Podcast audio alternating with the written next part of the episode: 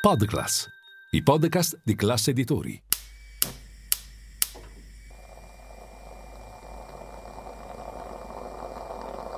Buongiorno dal gruppo Class Editori. Io sono Massimo Brugnione. Oggi è mercoledì undici ottobre e queste sono notizie a colazione, quelle di cui hai bisogno per iniziare al meglio la tua giornata.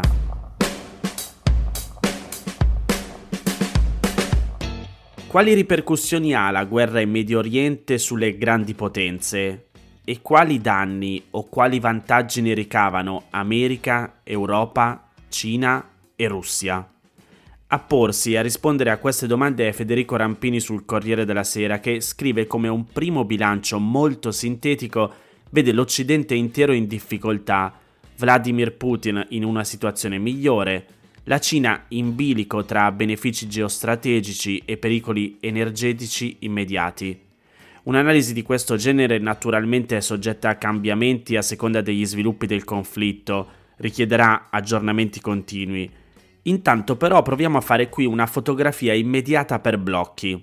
Partiamo dagli Stati Uniti. Quello che è stato definito l'undici settembre israeliano potrebbe provocare un effetto simile, anche se su scala più ridotta, all'undici settembre duemilauno che colpì al cuore l'America, cioè risucchiare nuovamente l'attenzione e le risorse strategiche di Washington verso un Medio Oriente nel quale avrebbe voluto impegnarsi meno, per concentrarsi sulla sfida con la Cina.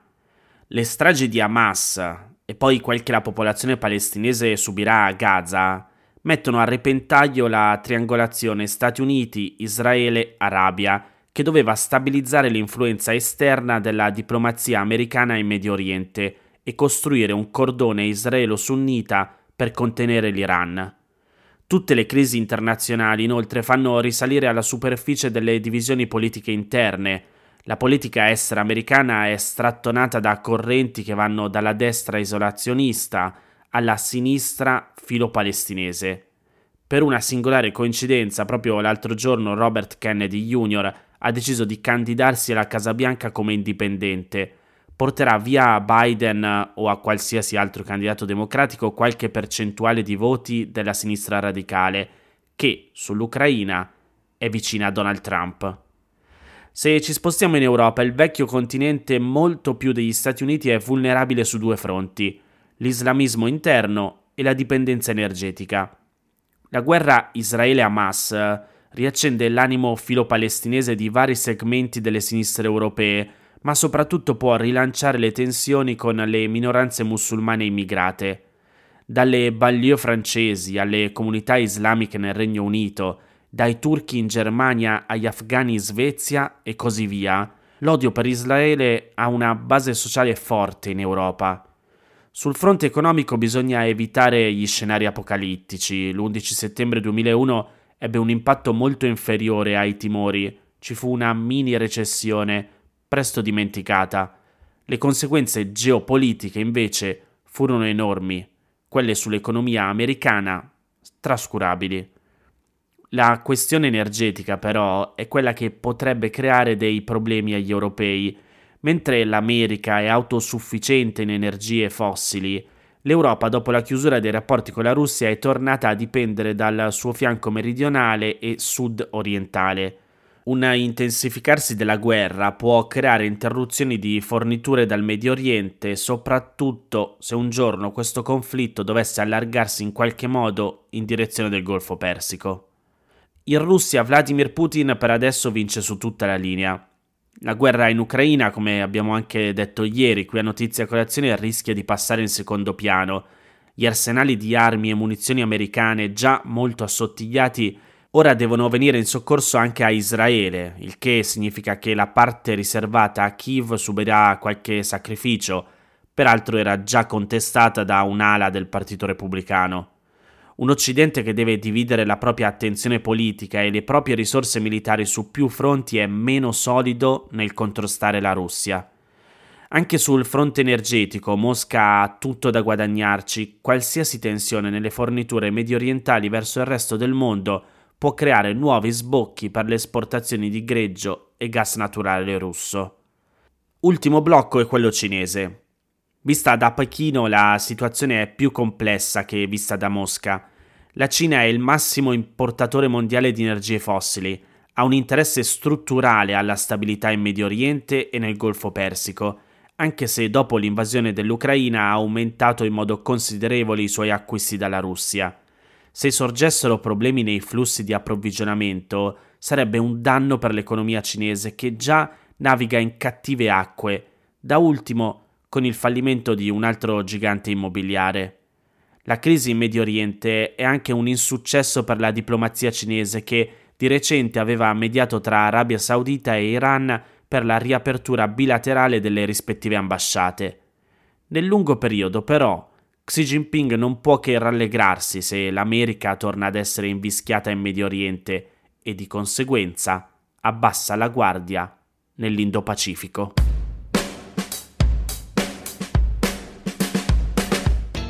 Il sessantadue per cento di lavoratori e lavoratrici prova sensazioni di ansia e il cinquantatré per cento soffre di insonnia per motivi legati al lavoro.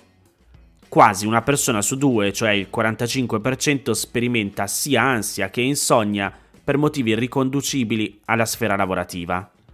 Ne ho scritto ieri su Milano Finanza, i dati arrivano dall'ultima edizione dello studio sul benessere psicologico nelle aziende italiane elaborato da P V A Doxa e promosso da Mindwork, società che fornisce un servizio di consulenza psicologica per le persone in azienda. Dalla ricerca, effettuata lo scorso settembre, emerge come i dirigenti sono coloro che sperimentano un livello di benessere più elevato, con un miglioramento della condizione psicologica generale rispetto a un anno fa. Tra i blue collar, invece, i blue collar sarebbero gli operai, coloro che svolgono operazioni manuali, ecco, tra di loro emergono le criticità maggiori, sia per quanto riguarda il benessere psicologico generale che quello lavorativo. Il primo è in peggioramento rispetto al duemilaventidue. Più stabile invece la situazione dei white collar, la forza lavoro impiegatizia con funzioni di carattere intellettuale, non direttamente applicata all'attività produttiva ed estranea all'operatività sulle macchine delle fabbriche. Tra i motivi che influiscono maggiormente sullo stato emotivo emerge in particolare la preoccupazione per l'inflazione, seguita dal caro bollette e eventi catastrofici provocati dai cambiamenti climatici. Anche i ruoli di genitore e di caregiver fanno registrare un impatto considerevole sul benessere psicologico dei lavoratori, a prescindere dalla tipologia di mansione, ed è importante il bisogno di supporto richiesto alle aziende per assolvere a tali compiti. Quel che dicono sempre i dati è che nell'ultimo anno circa il settantasei per cento del campione coinvolto nella ricerca ha provato almeno uno dei principali marker del burnout. Sensazioni di sfinimento, calo dell'efficienza lavorativa, aumento del distacco mentale e cinismo rispetto al lavoro. E la percentuale è in aumento di quattordici punti rispetto al duemilaventidue. Indagando poi il sintomo che colpisce i più giovani in età lavorativa, cioè quelli che vanno dai diciotto ai ventiquattro anni, è il calo dell'efficienza lavorativa. Andando a vedere invece le ragioni del burnout, emerge come il sovraccarico lavorativo influenzi il benessere psicologico dei white collar e anche dei blue collar, mentre il mancato riconoscimento per il proprio lavoro colpisce più in particolare i white collar e i dirigenti. L'assenza di equità per chi fa parte dei blue collar e l'assenza di comunità per invece i dirigenti che si sentono soli sono invece per loro alcuni dei principali fattori legati all'insorgenza dei sintomi di burnout. Quel che è certo è che mostrarsi vulnerabili di fronte a colleghi e colleghe sembra essere ancora un tabù. Il quarantuno per cento del campione intervistato riferisce di non sentirsi libero di parlare del proprio malessere emotivo sul luogo di lavoro e per la maggior parte dei soggetti coinvolti l'ambiente di lavoro risulta meno adatto ad esprimere il proprio disagio rispetto agli ambienti familiari. Fa eccezione in questo caso il cluster dei dirigenti, che si dimostra più propenso ad esprimere i propri malumori sia sul lavoro sia nella sfera privata.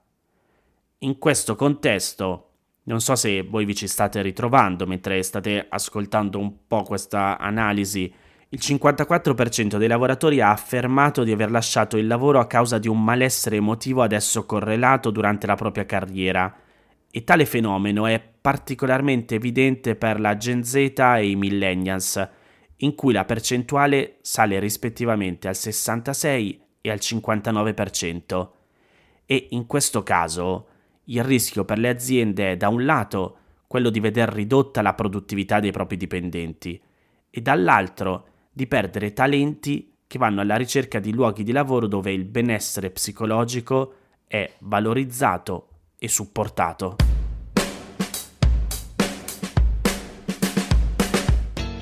New York ci imita e utilizza il modello italiano per la raccolta dell'umido. Da quel che scrive il Sole ventiquattro ore poche settimane fa, il sindaco della Grande Mela ha annunciato l'introduzione di duecentocinquanta contenitori smart destinati a diventare presto quattrocento, per il conferimento sia degli scarti di cibo, sia di tutti i materiali compostabili, a partire dai sacchetti in bioplastica compostabile che rendono più facile la gestione di questa tipologia di rifiuti.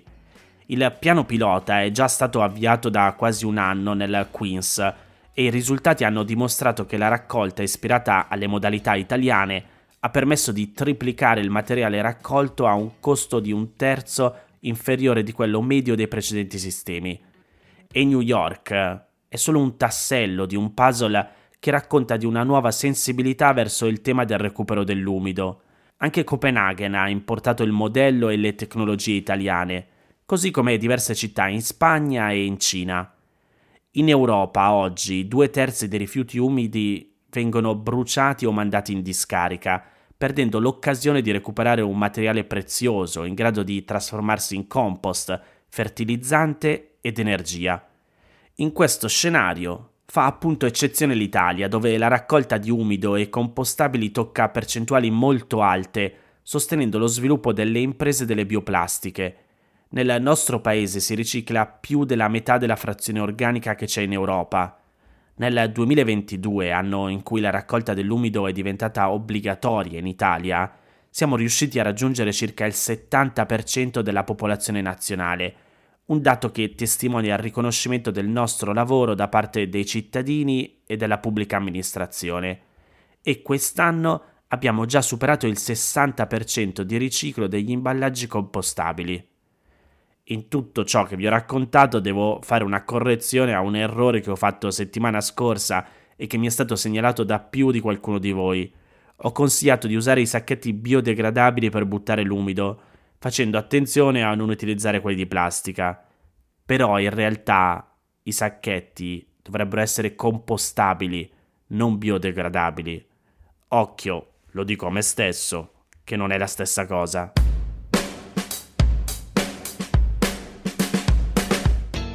Queste erano le notizie a colazione di oggi. Se volete suggerirmi alcune notizie o mandarmi i vostri commenti su quelle trattate, potete scrivermi all'indirizzo notiziacolazione chiocciola class punto it.